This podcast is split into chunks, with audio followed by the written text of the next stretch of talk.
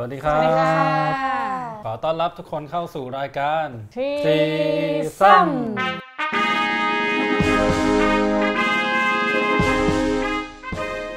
อ่า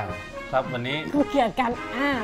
อ่าเจือนเจือนๆอะเอาเจือนเจือนงั้นไม่อ้าได้ไหมหุบเออหุบแล้วกัน โอเค วันนี้คุยเรื่องอะไรกันดีครับพี่ชน ก็นี่เลย เปิดมาแล้วก็สวัสดีท่านผู้ชม ครับ สวัสดีเนี่ย ครับ รู้ไหมคะว่าเกิดในยุคไหน ประมาณรอเจ็ดอะไรหมายเงี้ยถึงคนชื่อสวัสดีคำว่าสวัสดีอ๋อโอเค มจอมพลปออะไรอย่างเงี้ยป่ะครับ ถ้าถ้าเดาเอาก็เกิดในยุคคณะราษฎร อ๋ออ่าฮะหเพลัราะงฉะนั้นการปฏิวัติเปลี่ยนแปลงการปกครองใช่เป็นประเด็นที่น่าสนใจครับ เพราะฉะนั้นเรา คุยกันเรื่องนี้เลยดีกว่า ถือว่าเป็นวิธีเกรินแบบเท่ๆแล้วกันด้วยการสวัสดี ต่อ ก็ฉะนั้นก็สำหรับเทปนี้ก็สวัสดีครับ สวัสดีไปก่อนค่ะเจอกันทุก อุ้ยอะไม่ใช่ก็สิ วันนี้ก็จะชวนพวกเรามาค้นหาสปิริตของ 2475 กันนะครับ อย่างที่พี่ชนเกริ่นไปว่าขนาดเรื่องใกล้ตัวเราอย่างการสวัสดีเนี่ยบางทีเราก็ยังไม่รู้ที่มาที่ไปด้วยซ้ำว่ามันเริ่มมาจากไหนอ่าทีนี้เดี๋ยวให้ให้พี่ชนเล่าก่อนเพราะว่าพี่ชนอะเพิ่งไปดูนิทรรศการมา เป็นนิทรรศการอะไรครับ พี่ชนเล่าให้ฟังนิดนึง ชื่อนิทรรศการว่าของวงเล็บคณะราษฎรอ่าซึ่งมันมีสองนัยยะก็คือ เป็นของข้าวของสิ่งของเครื่องใช้ที่คณะราษฎรสร้างขึ้น เช่นเหรียญตราต่างๆ หรือว่าเพลงชาติ หรือว่านโยบายอนุสาวรีย์ต่างอืมๆแล้วก็ของของประชาชนในยุคที่คณะราษฎรปกครองอยู่อ่าพีเรียดของของในในนิทรรศการเนี้ยก็จะกินระยะเวลาตั้งแต่ 2475 ถึง 2490 ก็บอกว่าต้องเป็นพีเรียดเนี้ย 2475 ถึง 2490 เพราะว่าช่วงนี้มันจะมีสปิริตของการปฏิวัติครับของคณะราษฎรที่ต้องการเปลี่ยนแปลงประเทศไทยไปอือฮึริเริ่มไปสู่สิ่งใหม่ๆอะไรอย่างอืมเงี้ยค่ะหมายถึงว่าไง หมายถึงว่าประชาธิปไตยมันผลิบานไปทั่วประเทศ มันเป็นความรู้สึกแบบยังไงประชาชนรู้สึกถึงความเป็นประชาธิปไตยอะไรแบบนั้นนะคะช่วงนั้น สิ่งของต่างๆ ที่อืมนิทรรศการเอามาจัดแสดงก็พูด เมสเซจนี้อะค่ะอืมคือว่าก่อนหน้านี้มันมีดีเบตว่าเอ่อการเปลี่ยนแปลง 2475 เนี่ยครับเป็นเรื่องของคนกลุ่มเล็กครับๆเป็นเรื่องของนักเรียนนอกไม่กี่คน แล้วก็อ่าชิงสุกรหามบ้างแหละ ชิงสุกอะไรรเงี้ยหาม ใช่อ่าฮะแล้วก็คนทั่วไปในประเทศอะไม่ได้เห็นด้วยหรอกครับ แต่ว่าการที่เอาเข้าของเนี่ยซึ่งมันได้มาจากชีวิตประจำวันของคนเนี่ยจากทั่วประเทศเลยตั้งตั้งแต่เหนือจดใต้ แล้วของอืมพวกเนี้ยมันก็เป็นของแบบของทั่วไปมากๆอย่างขวดอืมขวดน้ำขวดอืมน้ำหวาน ขวดเบียร์โอ่งขันน้อ๋อำเหมือนเขาพยายามจะรวบรวมสิ่งของเหล่านี้มา เพื่อแสดงให้เห็นว่าแบบในยุคนั้นเนี่ยช่วง 15 ปีนั้นเนี่ยใช่มันมันมีเสียงตอบรับอ่าไม่ใช่ว่าแบบเพื่อค้ำยันกับมายาคติที่มันแพร่หลายอยู่ในปัจจุบันนี้ใช่ค่ะอะไรก็ตาม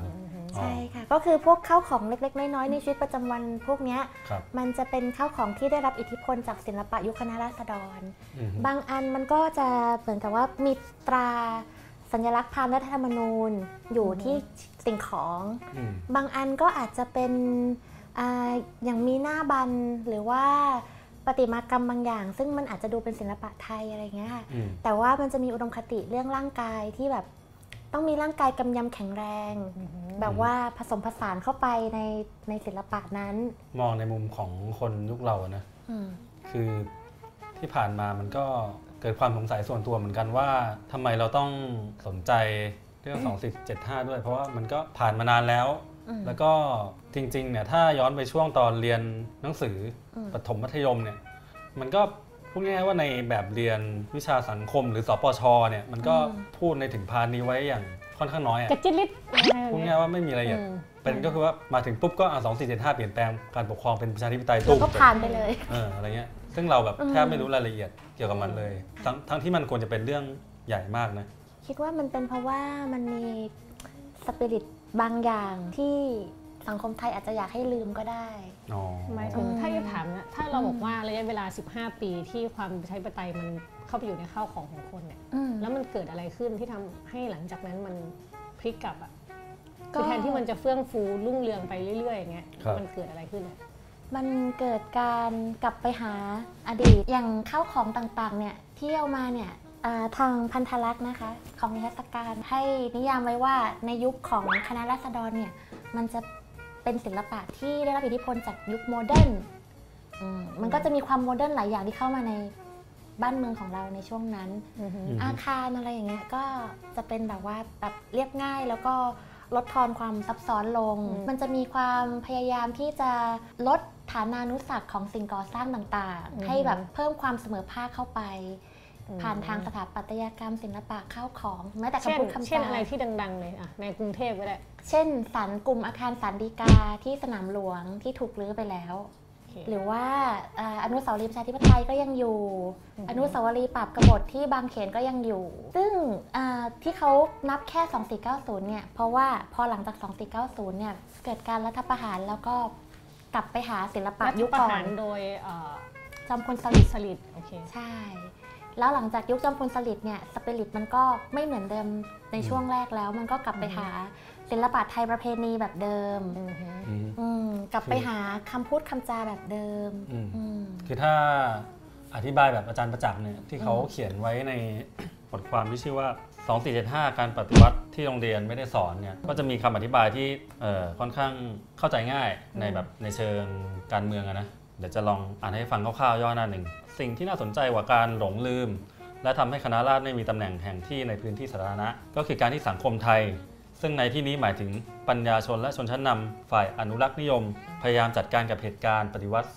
2475 ที่นำโดยคณะราษฎรผ่านการสร้างมายาคติขึ้นมาหลายประการ เพื่อลดทอนคุณค่าความสำคัญ และทำให้เหตุการณ์นี้ดูรางเรือนและสับสนพูดง่ายก็คือว่า เอ่อเป็นการ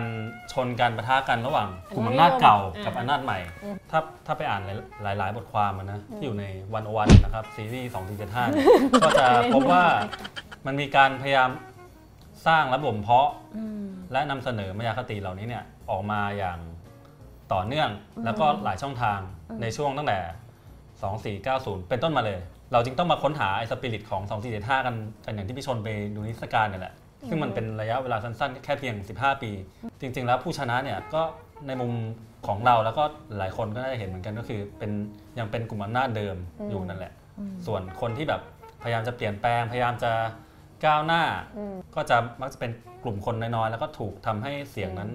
หายไปบิดเบือนไปอืมอยู่เสมออมอะไรเงี้ยก็เป็นจุดที่น่าสนใจอืมซึ่งประเด็นคืออีมองว่า เอกการต่อสู้ของกลุ่มอำนาจเก่ากับอำนาจใหม่เนี่ยอืมเครื่องมือที่ใช้เนี่ยมันพลังไม่เท่ากันอ่าคืยัองกไงลุ่มครับที่มีอำนาจเก่าเนี่ยเขามีมีทุนแล้วก็มีสื่อที่สามารถลงไปถึงผู้คนได้อย่างถึงราก เช่นอืมแบบเรีแบยนบเรียนครับหรืออะไรแบบเนี้ยอืมซึ่งทุกอย่างมันมันฝังอยู่ในตัวคนไทยมาตั้งแต่เด็กอะอือฮึวิธีการที่จะเปลี่ยนความคิดคนของกลุ่มอำนาจใหม่ ซึ่งเป็นกลุ่มเล็กๆนี่มันยากมาก เมื่อสุดสัปดาห์ที่ผ่านมาผมก็ไปเนี่ย ร่วมงานเสวนาเรื่อง2475เนี่ยแหละก็มีก็ได้ขึ้นเวทีกับอาจารย์ประจักษ์ซึ่งแบบแกก็พูดติดตลก แต่ว่าก็ทั้งตลกทั้งขำขื่นนะนะแกก็บอกว่าแบบถ้ามาดูในแบบเรียนเนี่ยมันก็จะพบว่าแบบเรียนของม .3 หลักสูตรปี 2551เนี่ยพูดถึง 2475 ไว้ว่าไงว่าแกก็เนี่ยโค้ดมาย่อหน้าหนึ่ง ในสมัยพระบาทสมเด็จพระปกเกล้าเจ้าอยู่หัวรัชกาลที่ 7 แห่งกรุงรัตนโกสินทร์ได้เกิดการเปลี่ยนแปลงการปกครองระบอบสมบูรณาญาสิทธิราชย์เป็น ระบอบประชาธิปไตยและรัฐสภา ซึ่งรับแบบอย่างมาจากประเทศอังกฤษโดยมีพระมหากษัตริย์ทรงเป็นประมุขจบ ไม่มีการกล่าวถึงคณะราษฎรเลย เพราะฉะนั้นเราจะหาอะไรอย่างเงี้ยจากแบบเรียนแทบไม่ได้เลย ใช่ ซึ่งอาจารย์ประจักษ์ก็พูดต่ออีกว่า คนที่เรียนอยู่ในระบบการศึกษาแบบนี้เนี่ยตั้งแต่ป .1 ถึงป .6 เนี่ยอืมไม่ว่าคุณจะเป็นคนที่อยู่หน้าห้องเรียนได้ท็อปหรือคนที่แบบไม่เข้าเรียนเลยอืมจบมามาปุ๊บ รู้เท่ากัน คุณรู้เท่ากันอืมเออซึ่งแบบตลกมากอืมแล้วแกบอกว่า พอเข้ามหาลัยแกสอนรัฐศาสตร์ถูกไหมพื้นฐานเบื้องต้นแกบอกว่าเข้ามาชั่วโมงแรกแกให้อ่านประกาศคณะราษฎรฉบับที่หนึ่งก่อนอืมซึ่งแกบอกว่าเป็นเอกสารที่สำคัญมาก แล้วก็แบบคือถ้าอ่านเอกสารนี้จบเนี่ยอืมก็จะพอแบบเห็นกระบวนการคิดอืมวิธีคิดของคณะราษฎรค่อนข้างชัดเจน แต่ปรากฏว่านักเรียนเกือบร้อยทั้งร้อยเนี่ยแทบไม่มีใครเคยอ่านเลยอืมอืมหาอ่านจากไหนก่อนอันดับแรกอะก็ใน Google ก็ได้มี Google ครับคือว่า 2475 เนี่ยบ่อยครั้งที่มันถูกข้ามไปอ่าอืมเหตุผลหนึงเนี่ยที่คนมองมองมาเนี่ยอาจจะอืมมองผ่านนโยบายรัฐนิยมของจอมพลปอครับที่แบบว่าบีบบังคับคนภาคใต้ให้แต่งตัวเหมือนคนส่วนกลางหรืออะไรอย่างเงี้ยเนาะอืมหรือว่าอ่าศิลปะแบบแบบที่ได้รับอิทธิพลจากฟาสซิสต์อืมอย่างที่พี่พูดถึงตะเกียะที่มันจะมี อ่าอนุสาวรีย์หรืออะไรต่างๆ ที่แบบว่ามีถะมีรูปปั้นแต่ว่าเน้นให้คนน่ะทำงานหนักหรืออะไรอย่างเงี้ยทำงานเพื่อชาติอืมเน้นความเป็นรัฐบุรุษอะไรเงี้ยอ่าฮะซึ่งมันก็เป็นหนึ่งในประเด็นที่คนหยิบยกมาโจมตีอืมคณะราษฎรอืมอะไรอย่างเงี้ยค่ะอารมณ์ว่าไม่ได้เป็นประชาธิปไตยใช่อะไรออาย่ารงมณ์นั้นว่าหรอกอารมณ์ว่าไม่ได้เป็นประชาธิปไตยเป็นอือฮึฟาสซิสต์อะไรครับอย่างเงี้ยอะซึ่งประเด็นคือว่าประเด็นคือว่าจากที่ได้คุยกับอาจารย์ชาตรีอะนะครับค่ะ เขาบอกว่าจริง ๆ แล้วอะฟาสซิสต์ในยุค 2475 ถึง 2490 เนี่ยศิลปะนะคะอืมจริงๆอะมันเป็นการหยิบยืมแค่ฟอร์มอ่าอ่ามาใช้อ่าฮะแต่ว่าโดยหลักการของ 2475 ถึง 2490 เนี่ยอืมอ่ามันเป็นสปิริตของเสรีประชาธิปไตยอืมเพียงแต่ว่ายืมฟอร์มของใช่ฟาสซิสต์มายืมฟอร์มทำไมฟาสซิสต์ทำไมมาห่อให้ทำไมถึงยืมมา ศิลปะฟาสซิสต์ในตอนนั้นเนี่ยมันมันเป็นศิลปะที่เป็นขั้วตรงข้ามกับศิลปะอนุรักษ์นิยมอย่างชัดเจนอืมก็เลยความต้องการที่จะสร้างวัฒนธรรมใหม่ขึ้นมา แล้วจะเอาอะไรล่ะจะมาแบบว่าตอบโต้กับความอ่อนช้อย ความงดงาม ความเยอะของสถาปัตยกรรมในไทยประเพณีอะไรอย่างเงี้ยอืมเพราะฉะนั้นเนี่ยคณะราษฎรก็หยิบยกศิลปะแบบฟาสซิสต์เนี่ยมาตอบโต้กัน โดยการจากความเยอะก็ลดทอนสู่ความน้อยและความเรียบง่ายอืมตัวอาคารมีความเรียบเป็น modern ตัวอักษรมีความเป็นเหลี่ยมอะไรอย่างเงี้ยครับเนี่ยคนที่มองมองผัดผาดๆก็จะบอกว่าเนี่ยฟาสซิสต์นู่นนี่แต่ว่าจริงๆอะสปิริตคือต้องการสื่อสารเรื่องสิทธิ เสรีภาพความเสมอภาค แล้วก็ประชาธิปไตยอืมเพราะฉะนั้นก็เลยคิดว่าช่วง 2475 ถึง 2490 เนี่ยครับที่เราควรเรียนรู้ ไปให้มันลึกซึ้งก็เพราะอย่างนี้ยค่ะ เพราะว่ามันถูกพูดต่อมันถูกแบบอุดมการณ์อื่น มาช่วงชิงมันถูกเสริมแต่งครับบิดเบือนอะไรไปมาก จนอืมเราลืมไปว่าแบบจริงๆอะในช่วง 15 ปีสั้นๆเนี่ยอืมเราเคยมีความพยายามที่จะเป็นประชาธิปไตยไอ้วันที่ไปฟังจากเสวนาที่ผ่านมาเนี่ย อาจารย์หลายท่านก็พูดตรงกันว่าจริง ๆ พร้อมพร้อมมาตั้งนานแล้วเออตั้งแต่แบบว่าช่วงแบบ ใครบอกไม่พร้อมถ้าไปดูหลักฐานและดูงานวิจัยต่างๆทางประวัติศาสตร์อะนะอืมเออมันก็มีอยู่จริง แล้วก็แบบอืมพบพูดง่ายๆว่าฟันธงได้เลยว่าไอ้ชิงสุกรไทม์เนี่ยคือมายาคติเลยนะฟันธงได้เลยเอออมซึ่งแบบหลักฐานมันก็ปรากฏมาตั้งแต่รห้าไล่มารอหกรอเจ็ดด้วยซ้ำอืมอืมอย่างเงี้ยแต่ว่า ประเด็นคือว่ามันยังไม่มีใครเอาจริงสักทีคือแบบอืมไอ้ช่วงที่คณะราษฎรก่อการเนี่ยก็คือมันก็เป็นช่วงที่บ้านเมืองแบบแย่มากแล้วอะตั้งแต่เงินคงคลังไม่เหลืออะไรอย่างนี้เออตั้งแต่แบบพูดง่ายๆตั้งแต่ว่าระดับคนทั่วไปก็ยังอืมรู้สึกได้ก็คือบ่นกันตามใช่ร้านตามบ้านตามตลาดในวงกินข้าวอะไรเงี้ยถ้าไปดูสถาปัตยกรรมเนี่ยเราก็จะเห็นว่าหมุดคณะราษฎรก็โดนขูดครับสารดีกาโดนลื้อทิ้ง อือฮึอนุสาวรีย์พิทักษ์รัฐธรรมนูญที่บางเขนก็โดนลื้ออือฮึแล้วจริง ๆ มันก็ถูกทำลายไปเยอะแล้วอืมสถาปัตยกรรมก็ไม่มีหนังสือเรียนก็ไม่มี เพราะฉะนั้น